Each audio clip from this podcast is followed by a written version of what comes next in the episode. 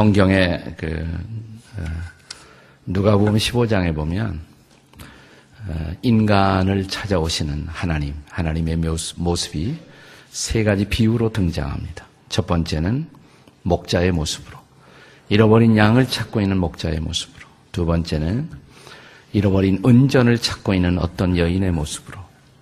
세 번째는 어떤 아들을 찾고 있는 아버지의 모습으로.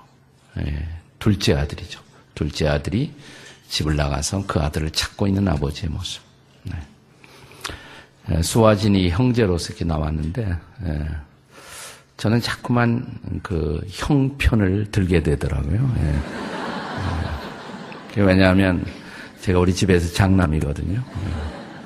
예. 동생들에게 하도 시달려서 어, 저는 본능적으로 형을 이렇게 지지합니다.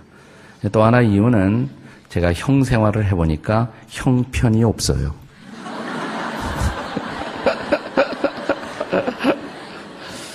이해가 되셨는지 모르겠어요. 예. 근데 이 둘째 아들이 드디어 돌아오죠.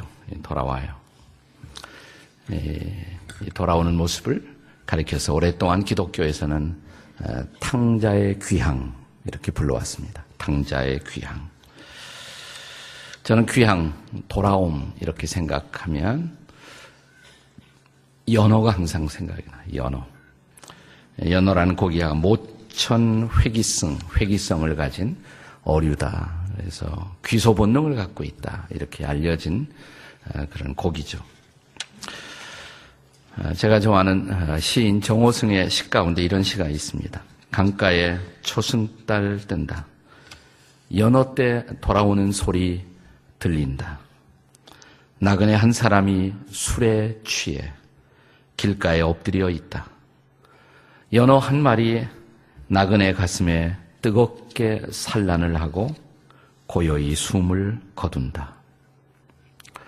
집을 떠나 수천 수만리를 여행하고 물새와 숭어떼 공격도 받지만 그 모든 위기를 넘어서서 아, 죽을 줄 알면서도 마지막에는 그가 떠났던 집으로 다시 돌아오는 연어. 어쩌면 인간의 존재는 연어의 숙명을 닮았는지 모르겠습니다. 아, 제가 이 축제가 시작되는 첫날에 제 고향 얘기를 좀 했어요. 저는 이 수원 가까운 수원 근교의 오목천 목장에서 태어났다고 말씀을 드렸습니다. 수원이 사실상 고향입니다. 그 다음에 제가 수원으로 와서 수원에서 어, 어린 시절을 보내고 초등학교를 보내고 중학생이 됐으면 제가 서울에 가서 어, 중학교, 고등학교를 다니고 또 신학교를 다니다가 어, 그 다음에 미국으로 가서 또 미국에서 공부를 하고 목회를 하고 한참 전 세계를 떠돌아다니다가 다시 돌아와서 한국에서 목회를 하다 보니까 고향 가까운 곳으로 또 왔어요. 죽을 때가 가까웠구나. 어, 내 운명도 연어 같구나. 이런 어, 생각을 한 때가 있습니다. 내가 연어지 하는 생각을 하니까 그 다음부터 식사하러 가서 연어가 나오면 연어를 못 먹겠더라고요. 미안해가. 네. 사람은 누구나 이런 고향에 대한 그리움이 있습니다. 어, 귀소 본능이 있습니다. 히브리서 11장에 성경에서 히브리서 11장을 믿음의 장이다 이렇게 부르는데요.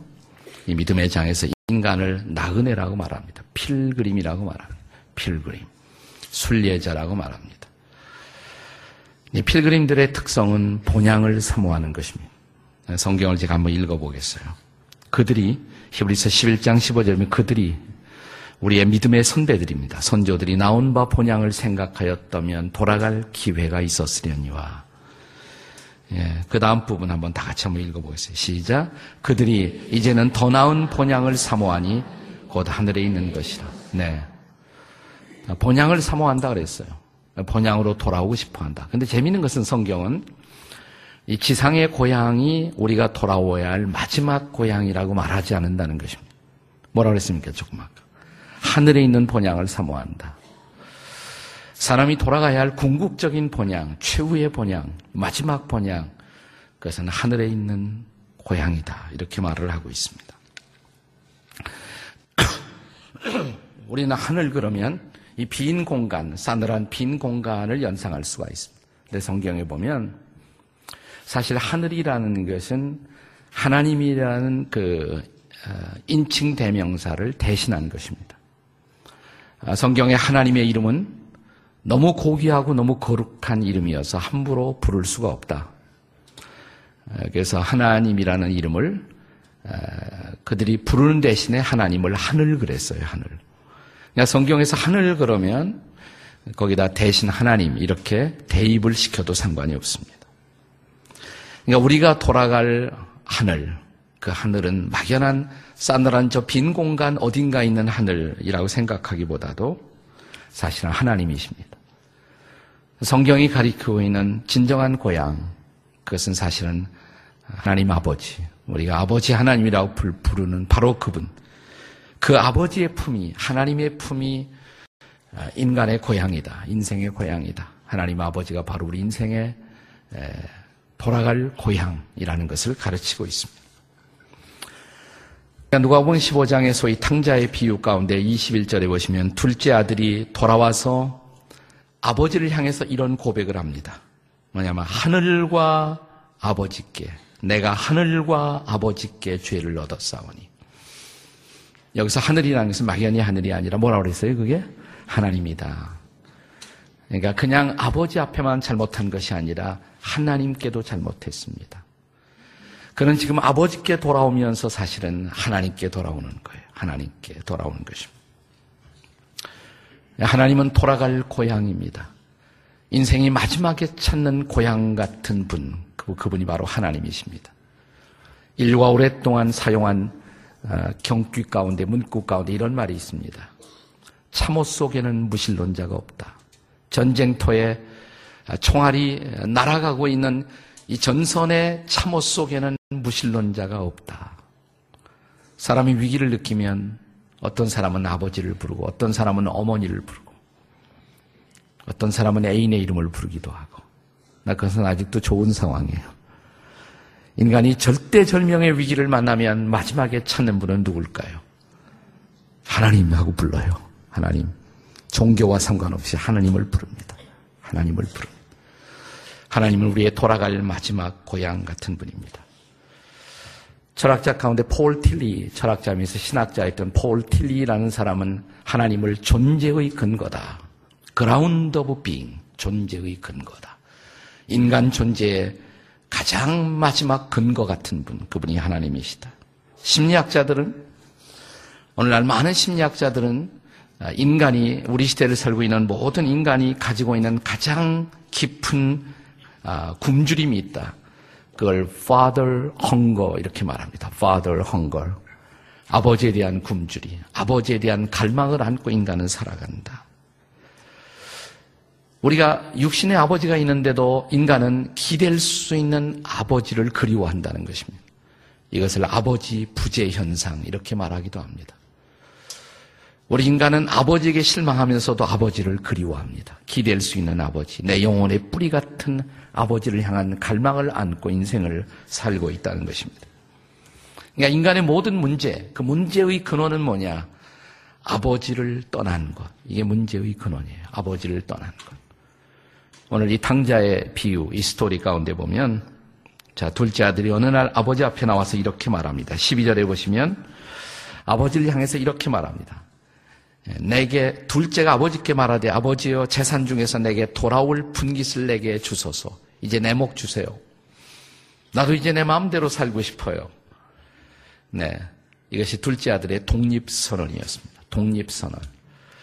여러분, 인간이 사춘기에 도달하면 우리 사춘기 자녀들이 독립선언을 하기 시작합니다. 우리는 흔히 그것을 사춘기의 반항 이렇게 부르지만 여러분, 반항이라고 생각하지 마세요. 어느 날 이 사춘기 아이들이 갑자기 부모 말을 안 듣고 그러면 아 독립할 때가 되어서 독립 선언을 하고 있구나. 독립운동인 것입니다. 그것은 일종의 독립운동이라고 생각하시면 돼요. 여기 사춘기 자녀들을 키우는 부모들이 많이 계실 거예요. 이 사춘기 자녀를 어떻게 할 것인가? 너무너무 우리 부모들이 힘들어하죠. 힘들어하는 이유가 또 있어요. 자녀가 사춘기면 부모는 보통 사축입니다. 자녀는 사춘기, 부모는 사춘기. 사춘기는 제2의 사춘기를 우리가 보통 사춘기 이렇게 말을 하거든요. 우리 사춘기의 가장 커다란 문제가 뭐냐? 소위 정체성의 위기입니다. 아이덴티티 크라이시스의 정체성의 위기. 뭐냐면 우리 사춘기 아이들은 더 이상 애들이 아니에요, 애들. 그렇다고 어른도 아니에요. 그러니까 사춘기 자녀들에게 고민이 뭐냐면 내가 누구냐. 나는 아이도 아니고 아직도 어른도 아니고. 네. 예. 부모들이 아이 취급하면 내가 애예요 그래요. 또 어른으로서 뭘 주문하면 내가 어른이에요 그래요. 자기도 누군지 몰라. 자기도 누군지 몰라. 이런 정체성의 위기가 수많은 갈등을 불러오는 거죠. 그런데 그때쯤 되면 부모가 사축이거든요. 사축이가 되면 이런 현상이 일어납니다. 이 사축이의 부모들은 더 이상 청년은 아니에요. 그렇다고 늙은이도 아니에요. 중년이죠, 중년. 네. 아직, 아, 늙은이도 아니고, 그렇다고 젊은이도 아니고, 도대체 나는 뭐야? 부모는 부모대로 혼란스러워요. 그러니까 자녀가 사춘기가 되면 자녀도 발악하고 부모도 발악합니다. 네. 이 혼란스러운 부모와 혼란스러운 자녀가 만나서 꾸미고 있는 이런 갈등의 스토리, 이것이 사춘기에 겪는 가정의 갈등의 현장이죠. 모습이에요, 이것이. 네. 자, 그래서 독립선언이 시작돼. 내게 돌아올 내 몫을 내게 달라고. 할 수 없이 부모는 허용합니다. 허용합니다. 성경의 하나님은 독재자 하나님이 아니에요. 아주 자유스러운 인격적인 하나님이에요. 우리가 달라고 우겨대면 주세요, 그냥. 네 마음대로 해보라고 하세요. 그런 하나님이에요. 마치 성경에 나타난 아버지처럼 어떤 아버지처럼 둘째 아들은 자, 기 몫을 챙겨서 떠났습니다. 먼 나라로 갔습니다. 그 먼 나라는 아버지의 잔소리가 들리지 않는 아버지의 얼굴이 띄지 않는 아버지의 모습이 느껴지지 않는 먼 나라로 갔습니다. 이것이 마치 우리 시대의 인생들이 하나님께 대한 독립 선언을 하고 니체 이후에 근대인들은 신은 죽었다고 선언하고 하나님을 떠나가기 시작합니다. 네. 이제 우리도 성인이 되었다고 하나님 없이 인간을 살 수 있다고 마치 성경에 나타난 이 둘째 아들의 독립 선언처럼 근대인들은 신을 떠난 것입니다. 결과가 어떻게 되느냐? 먼 나라로 갔어요. 신의 소리가 들리지 않는, 신의 자취가 보이지 않는 먼 곳으로 떠났습니다. 13절에 보면 이 둘째 아들이 먼 나라에 가서 한 것은 뭐냐? 허랑방탕했다는 것입니다. 하나님을 떠난 인상은 결국 쾌락이라는 가치에 몸을 맡길 수밖에 없어요. 쾌락과 편리 앞에. 그리고 모든 것을 낭비해 버립니다. 그리고 14절에 보면 드디어 흉년을 맞이합니다. 인생의 흉년을. 모든 것을 낭비한 다음에 아무것도 남지 않았어요. 독립만 하면 자기가 모든 것을 손에 쥐고 누릴 것이라고 생각했지만 인생의 자리에는 모든 것이 비어버린 허무만 남았습니다. 허무만 남았어요. 네, 그때 비로소 뭘 생각하냐면 아버지를 생각해요. 버렸던 아버지, 떠났던 아버지를 생각합니다. 아, 아버지 집이 좋았는데, 아버지 품에 있을 때가 좋았는데. 그러면서 귀향을 진지하게 생각합니다. 돌아옴을 생각합니다. 오늘 이 스토리가 가르치고 있는 첫 번째 교훈은 그 아버지가 인생의 고향이라는 것. 두 번째는 뭐냐면 그 아버지의 품에 우리가 찾고 있는 모든 것이 사실은 있다라는 사실. 그 아버지의 품에 우리가 찾고 있는 모든 것이 사실은 있었다는 것. 다시 한번 이 당자의 스토리에 나오는 17절의 성경의 말씀을 보세요. 17절 한번 읽겠습니다. 다 같이 시작. 이에 스스로 돌이키, 돌이켜 이르되 내 아버지에게는 양식이 풍족한 품꾼이 얼마나 많은가. 거기까지. 여기 스스로 뭐라 그러죠? 돌이켰다 그랬죠. 스스로 돌이켜. 이 대목이 영어 성경에 보면 참 재밌게 묘사되어 있습니다. 이에 스스로 돌이켜라는 말이 he came to himself. 자기 자신에게로 돌아왔다. 아버지를 떠나면 자기가 당당한 자기 인생을 살 것이라고 생각했어요. 그러나 아버지를 떠나면서 자기 자신도 잃어버린 거예요. 근데 오래간만에 그는 he came to himself. 자기 자신에게로 돌아와요. 진정한 자기를 깨닫습니다. 아버지를 떠나가 아무것도 없는 자리에 텅 빈 채 서 있는 자신의 모습을 발견한 것입니다. 그리고 아버지께로 드디어 돌아오는 것이에요.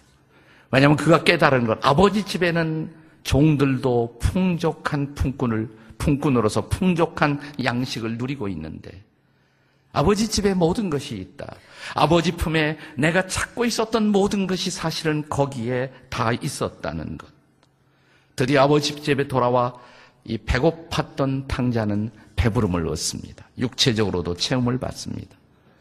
뿐만 아니라 망가졌던 자존심이 회복되기 시작합니다. 그는 돌아오면서 이렇게 말합니다. 나는 아버지 집에 아버지가 나를 안 받아주시면 나는 그냥 종으로도 들어올 거야. 하인으로 돌아올 거야. 근데 돌아온 이 아들을 아버지는 종으로 맞는 것이 아니라 너는 죽었다가 다시 산 내 아들이야. 그를 아들로 받아주시고 손에 가락지를 끼워주시고 발에 새로운 신발을 신겨주시고 잔치를 여시면서 너는 잃었다가 다시 찾은 내 아들이야. 완벽한 신분의 회복. 사실은 이 아버지 집에 돌아와서 깨달은 것은 뭐냐면 내가 찾던 모든 것 거기에 있었다는 것. 아버지의 품에 다 있었다는 것. 그것을 비로소 깨닫습니다. 그리고 아버지가 준비한 잔치를 즐기기 시작합니다. 잔치. 이것이 바로 하늘나라의 잔치, 하나님 나라의 잔치예요. 성경은 하나님 앞에 돌아오는 사람들에게 주님이 잔치를 준비하셨다고. 하늘나라는 잔치와 같은 것이라고. 예수님이 하늘나라를 설명할 때마다 어떤 사람이 큰 잔치를 열고 사람들을 초대한 것과 같다. 그 초대장에는 이렇게 쓰여 있습니다. 인비테이션 카드에는 오십시오. 모든 것이 준비되었습니다. 완벽한 준비된 초대. 오십시오. 모든 것이 준비되었습니다. 당신이 찾고 있는, 여러분이 찾고 있는 모든 것, 사랑이 필요하십니까? 평화가 필요하십니까? 은혜가 필요하십니까? 친구가 필요하십니까? 우정이 필요하십니까? 진실한 애정이 필요하십니까? 여기 있어요. 하나님 나라 식탁에 당신이 찾고 있는 모든 것이 다 있다는 것입니다. 오십시오. 모든 것이 준비되었습니다. 교회는 바로 이 초청장을 발부하는 것입니다. 교회가 여러분의 문제를 다 해결하지 못해요. 교회는 하나님의 나라는 아닙니다, 사실은. 교회는 하나님의 나라를 보여주는 초대자에 불과합니다. 교회는 부족함이 많지만, 지상의 교회는 연약함과 불완전한 모습들이 많지만, 이 교회는 궁극적인 하나님의 나라, 그 하나님의 나라를 향해서 인비테이션을 보내요. 오십시오. 모든 것이 다 준비되어 있습니다. 우리는 살면서 사람들을 초대하기도 하고 초대받기도 하죠. 사람들의 초대에는 최선을 다하지만 거기는 항상 결격사항이 있어요. 제가 이런 초대 이야기하면 생각나는 신혼 시절의 에피소드가 있습니다. 제가 이제 결혼하고 제 아내와 함께 신세 많이 진 선배 목사님을 저희 집에 초대하게 되었습니다. 제 아내가 정성껏 식사를 준비해서 대접을 했습니다. 식사 끝나고 차를 대접해야 하는데 그 시절에 차는 하나밖에 없어요. 최고의 차가 뭐냐? 커피. 커피요. 근데 커피를 어떻게 드실까요? 옛날에 그런 거 묻지 않았습니다. 아, 무조건 프림 넣는 거예요. 그리고 설탕 넣는 거예요. 그리고 이렇게 대접하는 거. 옛날 커피는 다 그랬습니다. 다방 커피라고 그러죠. 지금 다방 커피. 그걸 다 이렇게 드렸어요. 그래서 이제 식사 끝나고 이제 그 커피를 딱 그 오신 손님 선배 목사님이 딱 드는데 커피를 딱 들자마자 인상이 가요. 이상하게 인상이 가요.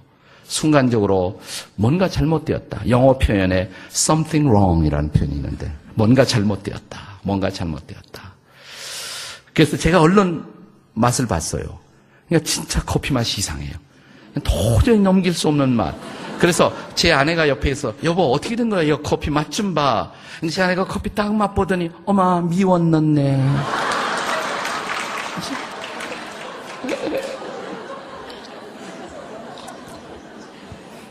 한번 커피에 미원 넣어서 한번 오늘 어, 시음해 보시기 바랍니다. 맛이 어떨까? 희한한 맛이에요. 사람들의 초대는 불완전해요. 그러나 교회도 불완전해요.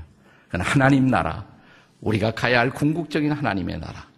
또 우리가 지금 여기서부터 경험하기 시작하는 하나님의 나라. 하나님의 나라는 죽은 다면 가는 것이 아니라 하나님의 나라는 하나님의 통치거든요. 하나님이 다스려주는 거.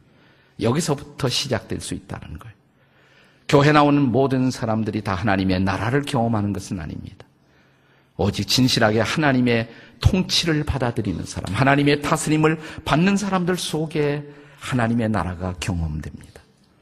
로마서 14장 17절에 보시면 하나님 나라의 본질을 성경이 설명할 때 이렇게 말합니다. 하나님의 나라는 먹는 것과 마시는 것이 아니다. 성령 안에서 그 다음에 세 가지 단어를 강조해요. 의와 평강과 희락이라. 하나님 나라의 본질, 하나님 나라는 의의 나라라고. 불의한 세상에 살고 있잖아요. 근데 하나님의 나라는 의의 나라라고. 왜냐하면 의로우신 하나님이 다스리기 때문에. 그분의 다스림을 받으면 우리는 진정한 의를 경험한다고. 이 세상에는 평화가 없어요. 평화를 말하지만 평화가 없어요. 근데 하나님의 나라는 넉넉한 평화, 피스가 있다고. 왜냐하면 그 나라의 왕이신 하나님이 평강의 왕이시기 때문에 그분의 다스림을 받으면 우리가 진지한 평화를 경험할 수가 있다고. 하나님의 나라는 희락의 나라, 기쁨의 나라라고. 잠시 있다가 없어지는 기쁨이 아니라 영속적인 기쁨이 우리에게 주어질 수 있다고. 여러분 무엇에 목말라 하십니까? 의가 필요하세요? 희락이 필요하세요? 평화가 필요하세요? 하나님 나라에 다 있어요. 그래서 하나님의 나라의 잔치를 맛본 사람들은 이런 고백을 합니다. 유명한 성경의 시편의 고백인데 시편 23편 1절에 여호와는 나의 목자시니 내게는 부족함이 없습니다. 하나님을 목자로 삼는 사람은 정말 부족함이 없다고. 이게 하나님의 나라예요. 이것이 아버지 품에 돌아오는 사람들이 경험할 수 있는 것이에요. 그렇습니다. 아버지의 품이 우리가 돌아와야 할 고향입니다. 그 품에 여러분이 찾고 있는 모든 것. 근데 여러분의 욕심까지 다 채워지리라고는 기대하지 마세요. 하나님은 욕심까지 채워주신다는 약속은 안 하셨어요. 그러나 그분은 이렇게 약속하셨습니다. 나의 하나님이 그리스도 예수 안에서 영광 가운데 그 풍성한 대로 너희 모든 쓸 것을 채우시리라고. 여러분이 가지고 있는 필요가 진지한 필요, 니드라면 그 필요를 하나님은 반드시 채워주신다고. 그래서 적어도 내 욕심까지 채워지지 않을지 모르지만 내 필요가 채워지고 또 그분과의 관계 때문에 더 이상 원할 것이 없는 삶. 그래서 우리는 이렇게 고백하며 살 수가 있다고. 여호와는 하나님은 나의 목자시니 제게는 부족함이 없어요. 여러분 이것이 바로 아버지의 품이에요. 거기에 여러분이 갈망하고 찾고 있는 모든 것이 다 있다는 것. 탕자의 스토리 이 비유는 이 아버지의 품으로 돌아오는 것이 새로운 인생의 시작이라고 가르칩니다. 이 아버지의 품으로 돌아옴이 새로운 인생의 시작이라고. 자, 그 품으로 돌아오기로 결단하는 것. 그것이 새로운 삶을 만드는 중요한 전환점, turning point라고 말합니다. 조금 아까 17절 말씀을 소개했죠. 여기 누가복음 15장 17절에 어느 날 둘째 아들이 집 나갔던 아들이 이 탕자가 깨달은 것 이에 스스로 돌이켜 he came to himself 진정한 자기 자신에게도 돌아왔어요. 그 돌아온 증거가 뭐냐? 나는 하나님 없이 살 수가 없다. 나는 아버지 없이 살 수가 없다. 나는 아버지의 품을 떠나 살 수가 없다. 그걸 깨달은 것이에요. 종교 개혁자인 칼빈은 인간은 하나님을 알기 전까지는 자신을 알지 못한다. 하나님을 알 때 자신을 알 수가 있다는 것입니다. 그래서 중요한 결심을 합니다. 여기 누가 보면 15장 20절에 보시면 그 아버지를 생각하면서 집 나갔던 둘째 아들이 결단하는 모습을 성경은 이렇게 기록합니다. 자, 다 같이 한번 읽어보세요. 첫 번째 대목입니다. 시작. 이에 일어나서 아버지께로 돌아가느냐. 일어나서 아버지께로 돌아가니라. 아버지께 돌아가야지 생각만 하는 것이 아니에요. 생각만. 어떤 사람은 신앙도 가져봐야지 생각만 해요. 제 친구 가운데 제가 40년 동안 전도하는 친구가 있습니다. 40년 동안.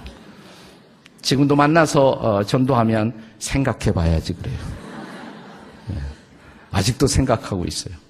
제가 너무 답답해서 최근에는 극약 처방을 했습니다. 이런 말 제가 하지 말아야 하는데 했어요. 야, 너는 지옥에 가서도 생각할 것 같다. 그랬습니다. 생각만 해서는 변화가 일어나지 않아요. 생각이 행동으로 옮겨져야 돼요. 여기 이에 일어나서 일어났어요. 아버지께로 돌아오니라 실제로 행동으로 돌아오는 거예요. 아버지께로 돌아옵니다. 자, 그 다음에 이어지는 말씀에는 이렇게 기록하고 있습니다. 아버지께로 돌아왔는데 아직도 상 거리가 먼데 먼 거리가 있었어요. 자, 아버지 집으로 가려고 하는데 둘째 아들이 너무 미안하잖아요. 자, 자기가 다 재산 달래갖고 가서 먼 나라에 가서 낭비하고 돌아오는데 그 발걸음이 가볍겠습니까? 아버지가 나를 받아주실까? 너는 인간도 아니라고 혹시 말씀하지 않을까? 아니, 문 밖에서 나를 내치진 않을까? 얼마나 무거운 발걸음으로 돌아오고 있었겠습니까? 아버지와 자기 사이에 실제적 거리보다 더 먼 정신적 거리, 정신적 거리. 먼 거리처럼 느꼈을 거예요. 근데 성경을 이렇게 기록합니다. 그 상고가 거리가 먼데 아버지가 그를 보고 아들이 본 것이 아니에요. 아버지가 먼저 봤어요. 아버지가 먼저 봤어요. 아버지가 그를 측은히 여겼어요. 달려오셨어요. 목을 안았어요. 입을 맞추시면서 잘 왔다. 여기 입을 맞췄다는 말, 한 번 맞췄다는 말이 아니라 여러 번 맞췄다는 말이에요. 막 이렇게 맞추면서 왔구나, 와주었구나. 반갑다. 와줘서 정말 정말 반갑다. 그리고 잔치가 시작됩니다. 이것이 돌아온 아들을 맞이하는 아버지의 모습이에요. 이 장면을 묵상하던 유명한 한 설교가는 스폴전이라는 분은 그렇다. 아들이 한 발걸음을 내릴 때 아버지는 열 걸음을 달려오셨다. 그리고 이유도 조건도 없이 안아주셨다. 그리고 그에게 잔치를 베풀어 주셨다. 이 어떤 아버지, 그 어떤 아버지가 바로 성경의 하나님이에요. 성경이 가르치는 하나님의 모습입니다. 비로소 아들은 아버지하고의 관계를 회복했고 아버지의 놀라운 사랑 속에 들어갔습니다. 저는 평생을 살면서 제 인생에서 제가 다루어야 했었던 많은 문제가 있었지만 가장 큰 숙제가 뭐냐면 저도 아버지하고의 화해였어요. 아버지하고 화해. 사춘기 시절에 우리 아버님이 인생에 실패하고 사업에 실패하고 그냥 어디론가, 행방불명이 되셨어요. 그럼 어떻게 해요? 제가 장남이고 동생은 여섯이나 있는데 그냥 아버지가 없어져 버렸어요. 졸지에. 제가 가정교사를 두 탕, 뭐 집에 입주해서 가르치고 또, 아, 그 집에 오면서 또 시간제 가정교사를 하고. 벌어야 얼마나 벌겠습니까? 가정교사에서. 중고등학교 학생인 제가 가정교사를 해서 벌 수 있는 돈이 얼마 있겠어요. 동생은 여섯이나 되죠. 어머니, 할머니까지 계시고, 아버지는 없어지시고.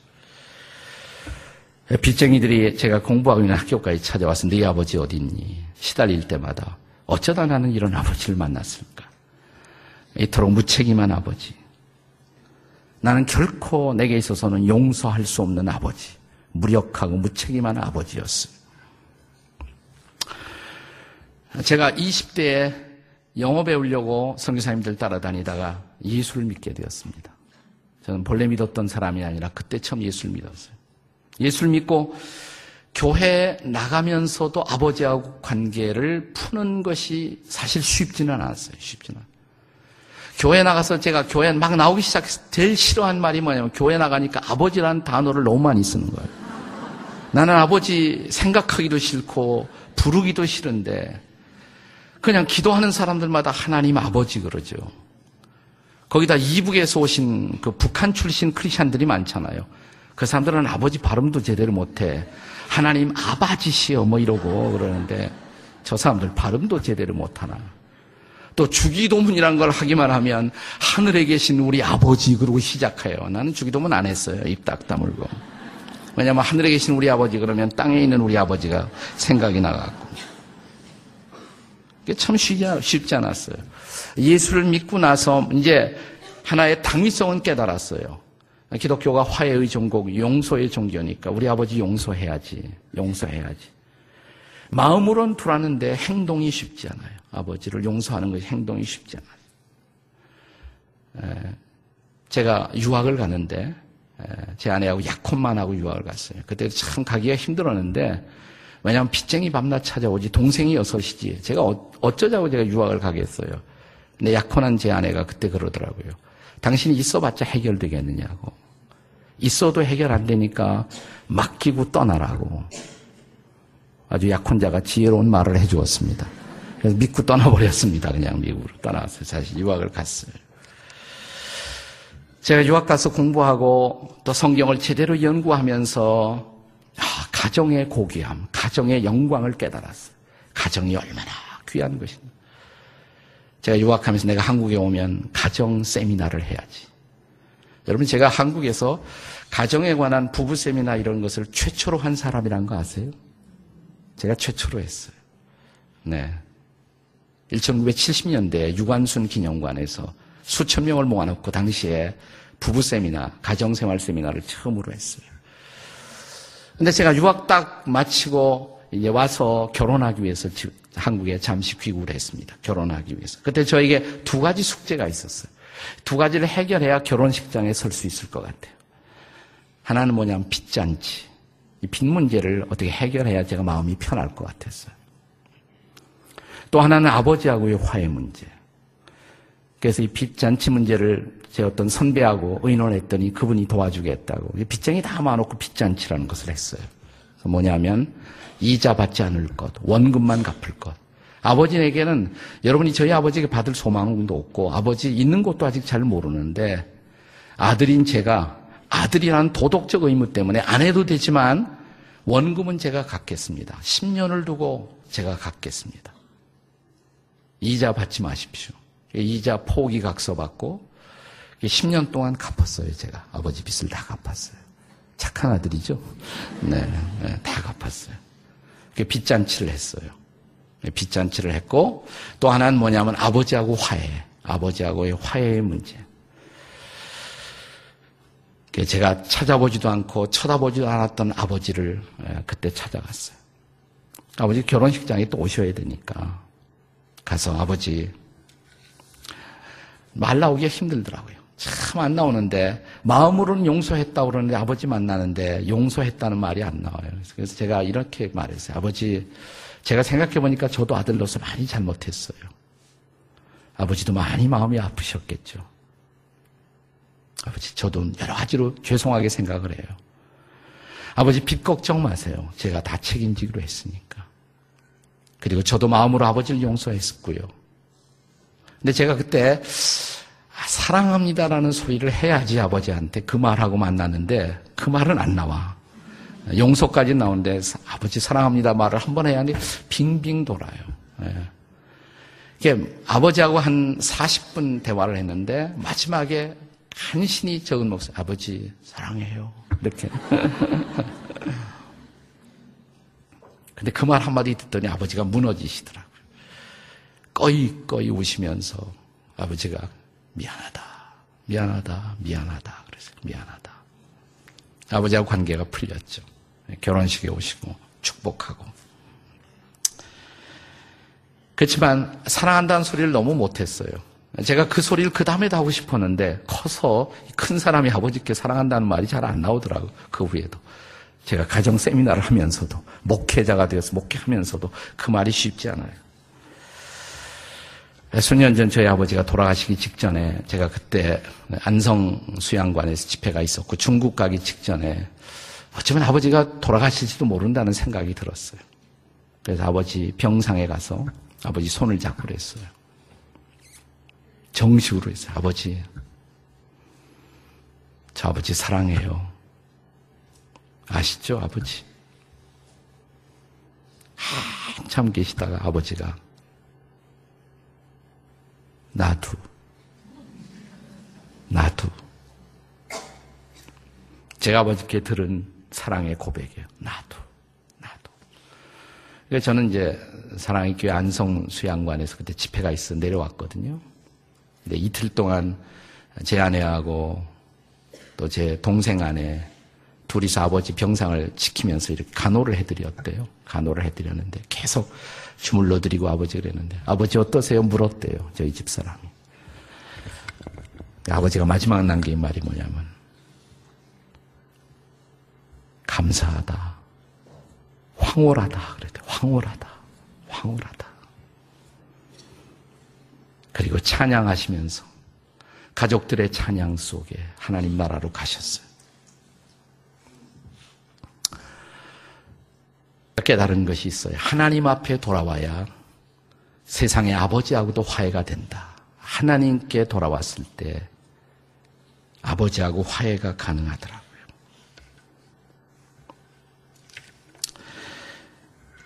사실 하나님은 이미 우리 인생이 그분 앞에 돌아오기를 출렁거리는 바다의 큰 품처럼 팔을 펼치시고 우리의 돌아옴을 기다리고 계십니다.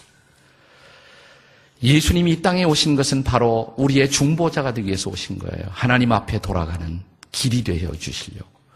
예수님이 마지막 남긴 말씀이 내가 곧 길이요 진리요 생명이니 내가 곧 길이요 진리요 생명이니 나로 말미암지 않고는 아버지께로 올 자가 없다 그랬습니다. 예수님을 받아들이면 하나님을 아버지라고 부르게 돼요. 아버지의 사랑을 느끼게 돼요. 예수님을 받아들인 것이 아버지 앞에 돌아오는 길입니다. 제가 정호승 씨의 시로 오늘 메시지를 시작했는데 제가 좋아하는 그분의 시 하나를 더 소개하고 싶어요. 그러면서 이 설교를 마무리하려고 합니다. 그 시도 연어라는 시예요. 연어 제목이 바다를 떠나 너의 손을 잡는다. 사람의 손이 이렇게 따뜻하게 느끼는 것이 얼마만인가. 거친 폭포를 뛰어넘어 강물을 거슬러 올라가는 고통이 없었다면 나는 단지 한 마리의 물고, 물고기에 불과했을 것이다. 누구나 먼 곳에 있는 사람을 사랑하기는 쉽지 않다. 가난한 사람을 사랑하는 것도 쉽지 않다. 그동안 바다에 너의 기다림 때문에 항상 깊었다. 이제 나는 너에게 가까이 다가가 산란을 하고 죽음을 기다리는 강으로 간다. 울지 말라. 인생을 눈물로 가득 채우지 말라. 사랑하기 때문에 죽음은 아름답다. 연어가 강으로 돌아오는 것, 그 강은 근원입니다. 생명의 근원으로 돌아오는 것입니다. 그는 죽으면서도 돌아옵니다. 그것은 아름다운 돌아옴인 것입니다. 우리는 우리 주변에 어떤 분들이 세상을 떠나가셨을 때 돌아가셨습니다라고 말합니다. 어디로 돌아가는 거예요? 돌아갈 집이 계십니까? 여러분이 돌아오실 품이 준비되어 있습니까? 돌아올 길을 아시나요? 하나님의 아들 예수님이 오신 것은 아버지 앞에 돌아올 길이 되어 주시려고. 죄 많은 인생 하나님 앞에 설 수 없지만 우리 죄 짊어지고 피 흘려 돌아가셔서 용서받고 하나님 앞에 자유롭게 돌아오라고 길이 되어 주셨어요. 돌아올 준비가 되어 계십니까? 돌아가실 집이 준비되어 계십니까? 돌아오실 아버지의 품에 안기실 준비가 되어 계세요. 기도하시겠습니다. 같이 머리 숙여 기도하시겠습니다.